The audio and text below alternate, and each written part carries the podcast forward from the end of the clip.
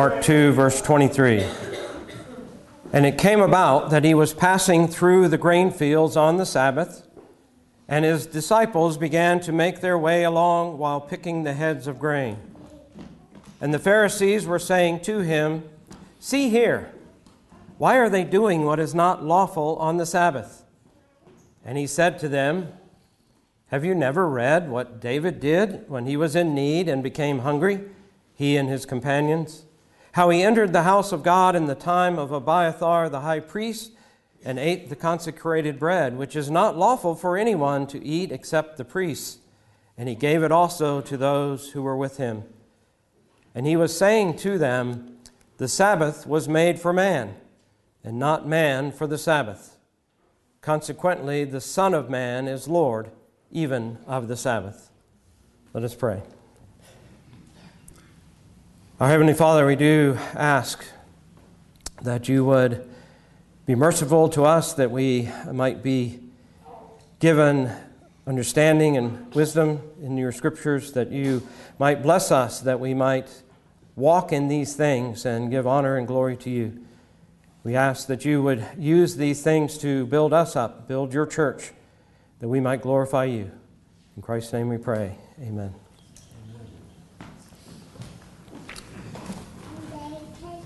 We've seen over the past few weeks the tension between Jesus and the Pharisees began to, to ratchet up, become more palpable.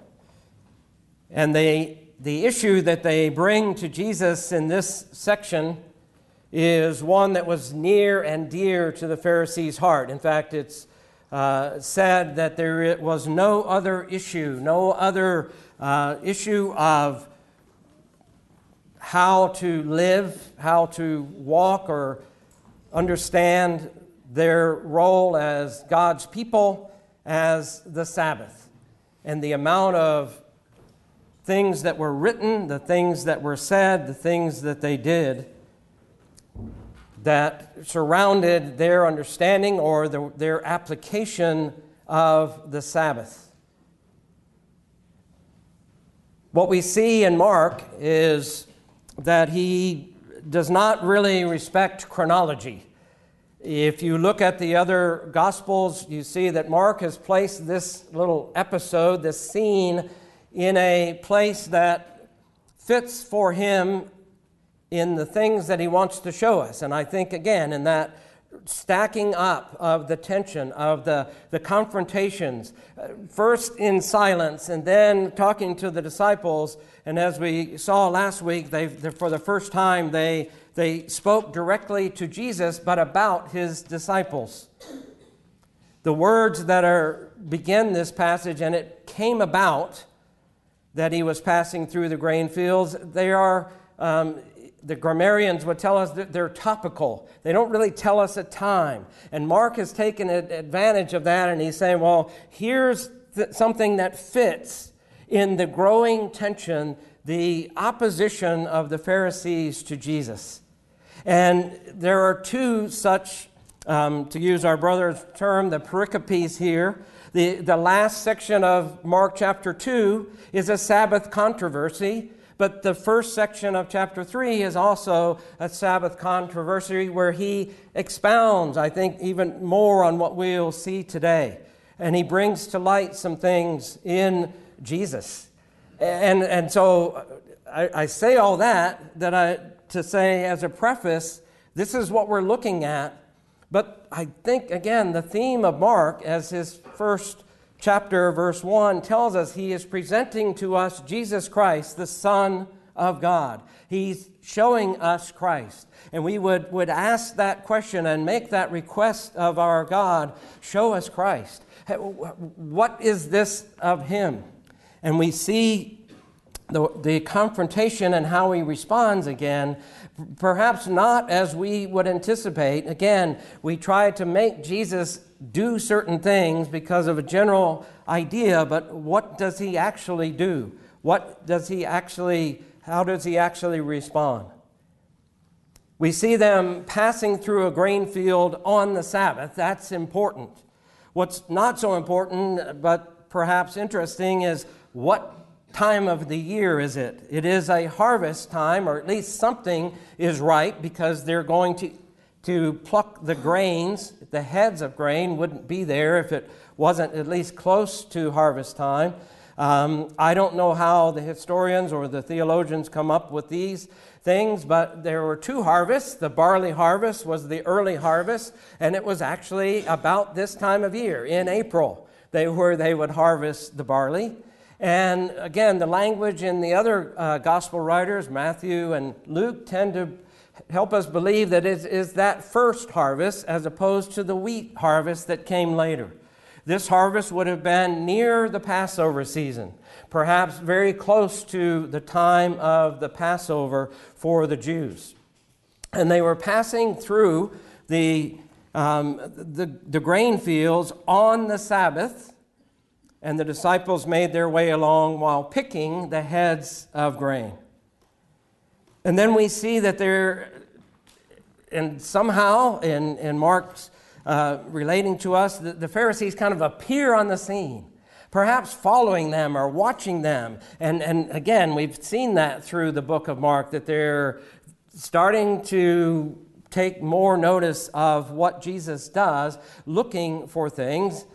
But what was their true agenda? We asked the question last week in the passage that we read in 18 through 22. What was their agenda there? It seemed that they wanted to produce some kind of quarrel among the disciples of John and the disciples of Jesus, somehow confronting them with this question why do John's disciples and the disciples of the Pharisees fast, but your disciples do not fast? They approach Jesus directly for the first time, but not about himself, but about his disciples.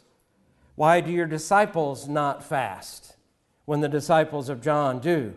But here they go directly to Jesus, and it seems, I think, at first blush, that they're again confronting Jesus about his disciples. See here, they say. Why are they, the, your disciples, doing what is not lawful on the Sabbath?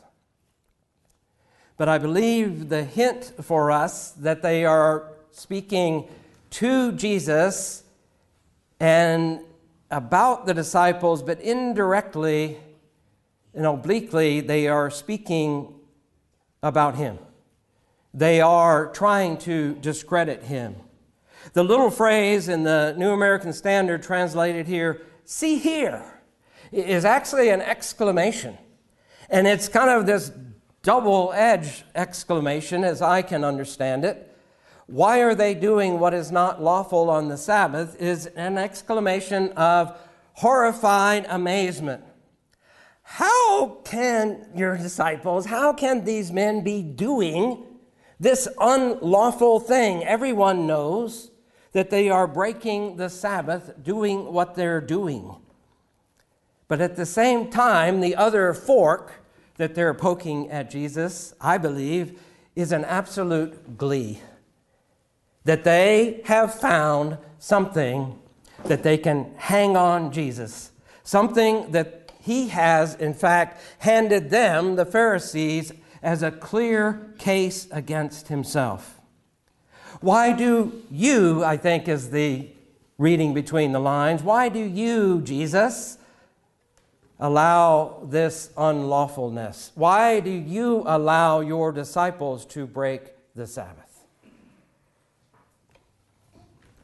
But what was the thinking? What, what was the reasoning behind this charge of breaking the Sabbath? Well, Mark's language is a little bit unclear in verse 23, and I'll just mention it because I don't think it throws us a curve at all. But some have made a big deal of the fact that it says his disciples began making their way along while picking the heads of grain. And there is a case to be made, I think, with the Greek that it could be that they're actually making the way, they're going across the field and trampling down the stalks of grain eh, or pulling them up to make a path for Jesus to go through. Some say that they were trampling down the stalks in order to step on the thing and grab the head of grain and pluck the grain as they went. But in either case, stamping down, trampling the grain fields.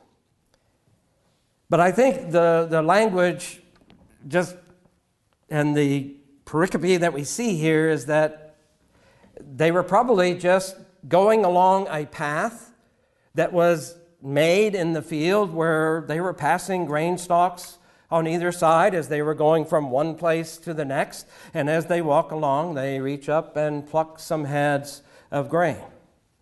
Now, is this the charge? Is this the problem? They were stealing. And the answer would be no.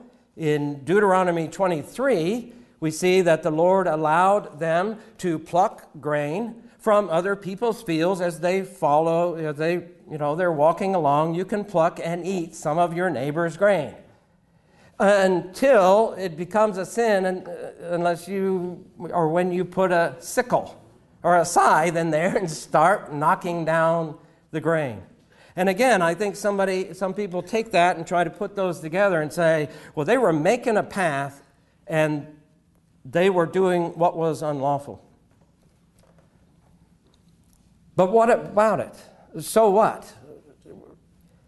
Well, the Sabbath, as I said, was a very important day for the Jews. It still is. The seventh day of the week in which God rested from his activities of creation. And I believe in the beginning, uh, at least according to things I can read about Jewish tradition, that it was, and maybe for some Jews still is, a commemoration by the Jews through rest and through cessation of work, honoring the fourth commandment. You shall remember the Sabbath day to keep it holy. A few years ago, I was visiting my brother in Maryland, and on a Saturday morning, we got up and we put our gear in the truck and we were headed out to the beach for recreation and all of these things. And as we drove out of his neighborhood, from the cul de sacs along the main road out to the main boulevard, there were scores of people, all dressed uh, nicely. Uh, the men, all the men with, with hats on and moving together. And at first, I didn't, I had never seen that before. And he says, Oh, those are the Jews. They are on their way to the synagogue on the Sabbath. And they were happy, they were joyful, they were going along the sidewalks, and we got to the main road. There's the synagogue. Not a single car in the parking lot because it was the Sabbath. They did not believe that they should be driving their cars on the Sabbath, so they walked. The Sabbath, uh, and uh, given the number of people that I saw on the sidewalks and crossing the streets, the, the synagogue would have been full, the parking lot would have been empty. But here, the Jews have taken the Sabbath seriously. They have taken, for example, Exodus 24 no agricultural work to be done on the Sabbath. Or Amos chapter 8, a prohibition of doing your trade, doing your job on the Sabbath.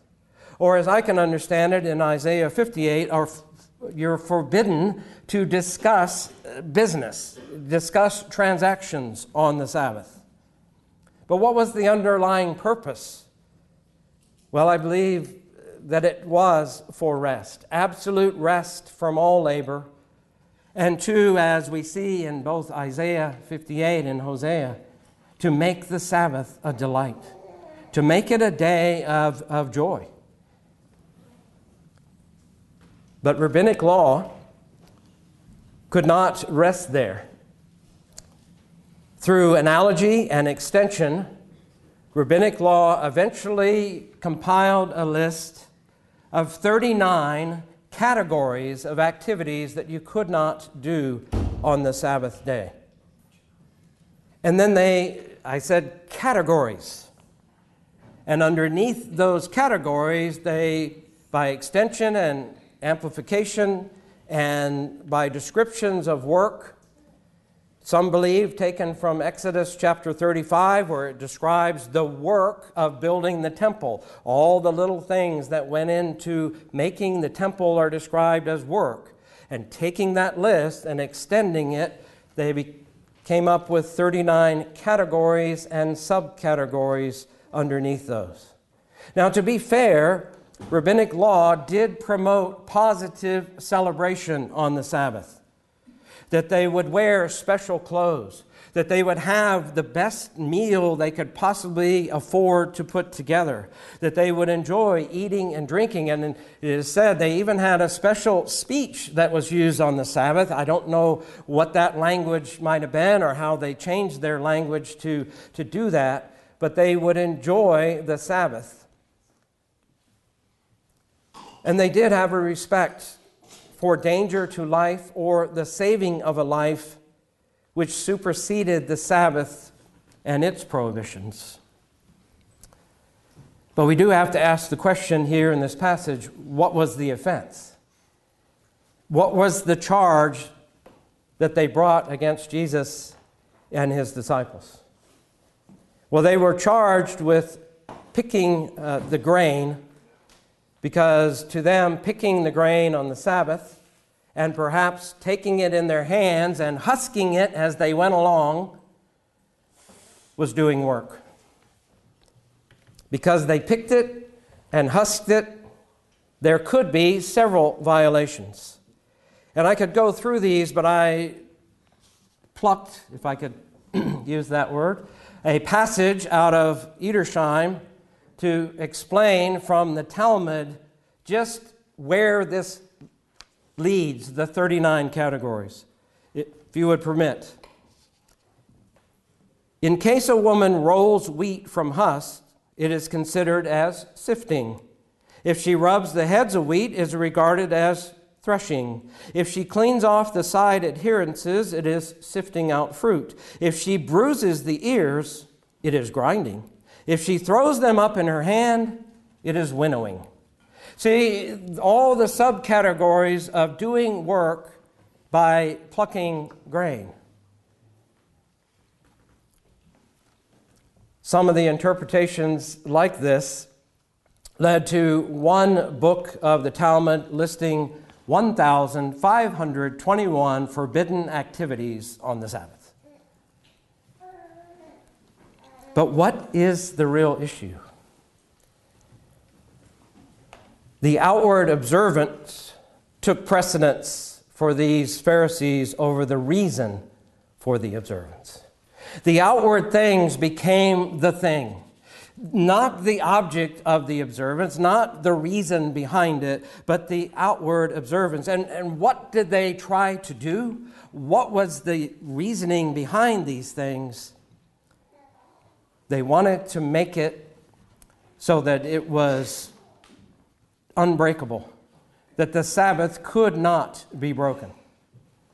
By adhering to all of these things, they trampled uh, under feet the reason, the joy, the worship that it lies behind the Sabbath.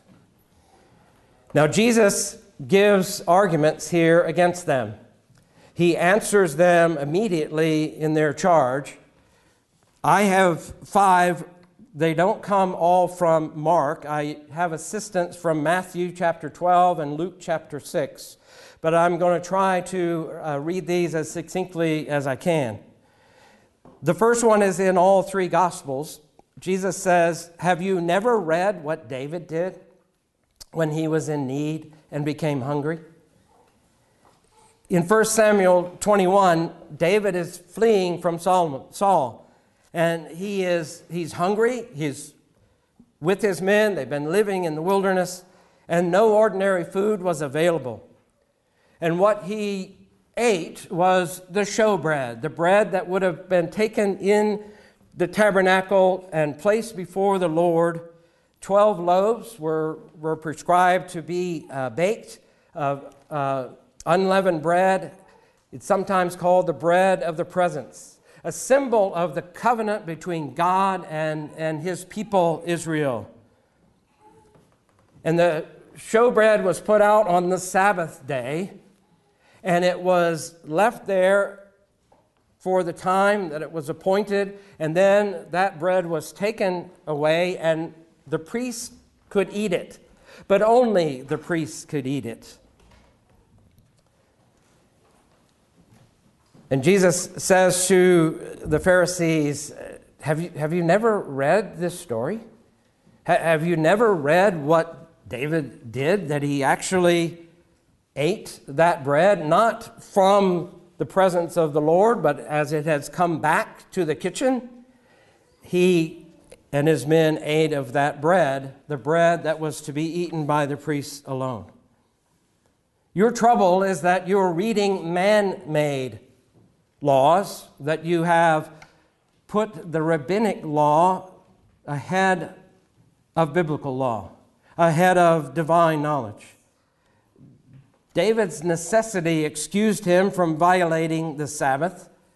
David took nothing away from the honor and the reverence and the glory of God in the eating of this bread. In fact, his need and his mission and service of the Lord was his plea for receiving the bread.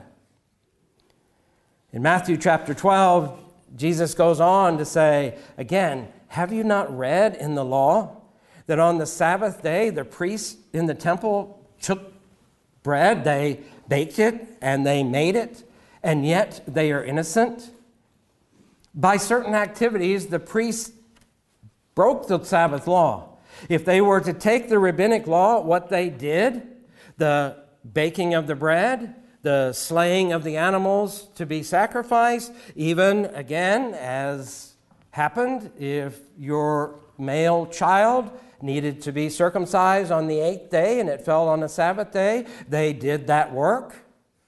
And Jesus is saying to them, if it's lawful to do these things, if the temple allows the work connected to sacrifices and ceremonial worship, should not the work of godliness, of holiness, of worship in the true temple be allowed? Edersheim writes The Sabbath law was not merely of rest, but of rest for worship. It was not merely that they would cease doing work at all. And I think we sometimes get the idea that that's how people did. They were totally idle on the Sabbath day. I can remember reading to my children the Little House on the Prairie series, Laura Ingalls Wilder. And in the book called Farmer Boy, which I think is a biography of the, the boy and the young man who grew to be her husband later, she tells about him on the, on the Sunday sitting in a room with his grandfather, and his grandfather tries to read the Bible and falls asleep. And the boys are totally bored. They cannot move, they're not allowed to do anything. And it's a total idleness. And it, to me, my, my thought was, well, where's the joy in that?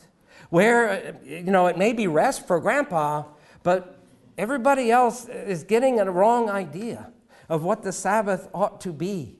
And I, I think Jesus is looking and, and, confronting these men with these things. Have you never read? Did, did, have you ever thought about these things? Or in Matthew chapter 12, verse 7, he says, But if you had known what this means, I desire compassion and not sacrifice, you would have not condemned the innocent. It's, it's an indirect proof. Let's assume that you don't know what God has declared about this day, that He's what God has declared about Himself, what He's declared to be of a higher worth compassion and mercy and loyalty to God and His people. Let's assume that you haven't heard of that, which, of course, immediately we come to a contradiction. They have heard of that because these are the men who devoted their lives to studying the scriptures and expounding them. Have you never read Hosea 6? For I delight in loyalty rather than sacrifice, and in the knowledge of God rather than burnt offerings. You destroy the truth, you distort it. The true heart, the true power, the true purpose of the law in order to condemn innocent ones. These external rites that you hold so dear must be directed to proper objects. Perfection and righteousness belongs to the worship of God. And so he says to them, The Sabbath was made for man and not man for the Sabbath. It's fascinating to me that the rabbis actually had a similar saying in their writings The Sabbath is handed over to you, not ye handed over to the Sabbath. It sounds to me exactly the same. Do you not understand? Man was not made for the Sabbath, the Sabbath was made for him. You use God's Sabbath, which He appointed for man's benefit and for His delight, and you use it for man's destruction and his condemnation. Not to say of frustration. And even if the Pharisees had pictured what Jesus and his disciples were doing, and there are some theologians who assume that, I'm not sure I can, that they looked at Jesus' work as being holy work, that he was actually a servant of God, that he was a minister of God. I'm not sure at this point in Mark what they actually saw in him.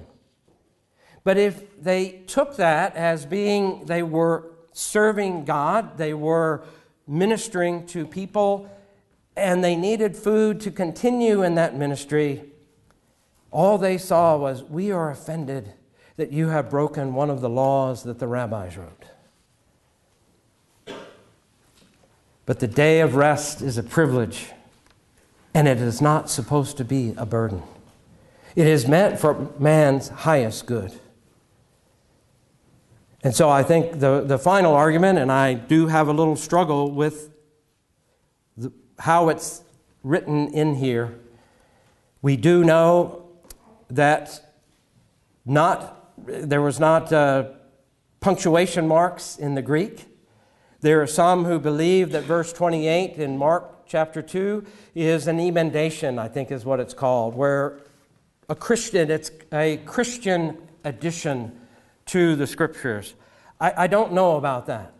We do know from Chuck's teaching in John, the verse that many people take as that old, you know, gospel in a nutshell, Mark 3, uh, John 3.16, uh, probably was a statement not from Jesus' mouth, but from John's pen. That John wrote that of him, and I think maybe Mark wrote this. Consequently, the Son of Man is Lord even of the Sabbath. Now, if Mark did write it, he is one of the few who write of Jesus as the Son of Man, so that makes me think that, well, maybe Jesus spoke this of himself. The consequence is not to be missed. The Son of Man, Jesus Christ, the Son of God, the God man, is Lord even of the Sabbath he's established in his arguments that the service of God, the service of the temple, superseded the Sabbath law. But Jesus is greater than the temple. Jesus and his service to God is the service of God. The Son of Man has charge of man's higher interest. He understands humanity's needs. He took on himself flesh and blood that he would see these things, he would be able to be of sympathy with our in our weaknesses. The Sabbath was meant to prepare Israel for her coming Messiah. Prepare her for that day, the presence of the Lord, and living in the presence and understanding humanity's needs. And here Jesus was to fulfill that goal to help us understand who God was, to serve us. He came to serve and not to be served. And because He is Lord even of this institution of the Sabbath, He was to fill all that the Sabbath meant. There are those who believe that Jesus broke the Sabbath in the activities that he, we see here in Mark chapter 2, I do not believe that is the case. The scripture, that it would be an argument for silence if you tried to prove that. But we know from books, particularly Galatians, that Jesus came to fulfill all the law, that he obeyed the law, that he kept the Sabbath, that he obeyed the fourth commandment. But what does this mean for believers? Well, this is where it gets very difficult for me because there are times when I have felt that I have sinned on the Sabbath, that I have done things that I ought not to have done. And there are times when I have felt uh, perhaps the weaker brother of Romans chapter 14 and have felt like I've been thrown under the bus by another's view of the Sabbath or of the Lord's day. And I'm not uh, prepared to discuss all that. I think that's another sermon in itself. But I think to call Sunday the Christian Sabbath is at least a bit misleading. There is a universality. I, I, believe what Edersheim is saying, that it is a rest for worship and a worship which points to rest. I think that is the focus of the Sabbath. The, the word itself means to cease. And, and yet it doesn't mean to cease all activity and, as I said, to become idle. But I think there is a rest a ceasing of the ordinary things of life that would cause us to rest. Why? To worship. That we would give ourselves in that day to the worship of our God. And that worship in turn points us to the rest that we will have with our Lord. The rest that is truly peaceful, that is truly satisfying. We have seen Jesus in Matthew quote, If you had understood what this meant, I desire compassion or mercy and not a sacrifice, we would understand that it is not the outward performance, it is the inner heart. It is the coming for the purpose to cease from ordinary labor in order that we might focus on worship. No, it does not mean that we are free to do as we please but free to do those things which are needful and are helpful in the service and worship of our Lord. So we began to see, I think, as Jesus meets the confrontation of the Pharisees, of the scribes, of those who would seek to discredit him.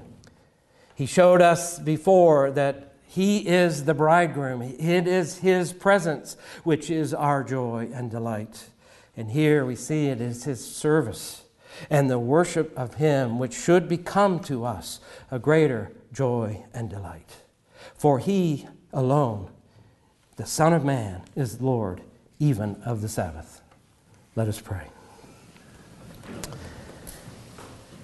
Our Heavenly Father, these things can become difficult for us to sort out, and they require attention, they require mental and physical effort to study, to read, to pray, to seek help. And we ask that you would allow us to do these things, that you would cause us to meditate upon these things, that we might see Jesus, that we might not carry around vague notions of him, but we might see him as he has presented himself to us in the scriptures. And Father, we ask that we would come to worship him and adore him and lift him up as our only Lord and Savior. We ask that you would do this for your church. In Christ's name, amen. Would you please rise for the benediction from the book of Isaiah, chapter 58. If because of the Sabbath you turn your foot from doing your own pleasure on my holy day, and call the Sabbath a delight, the holy day of the Lord, honorable, and shall honor it, desisting from your own ways, from seeking your own pleasure, and speaking your own word, then you will delight in the Lord. And I will make you ride on the heights of the earth, and I will feed you with the heritage of Jacob your father, for the mouth of the Lord has spoken. Amen.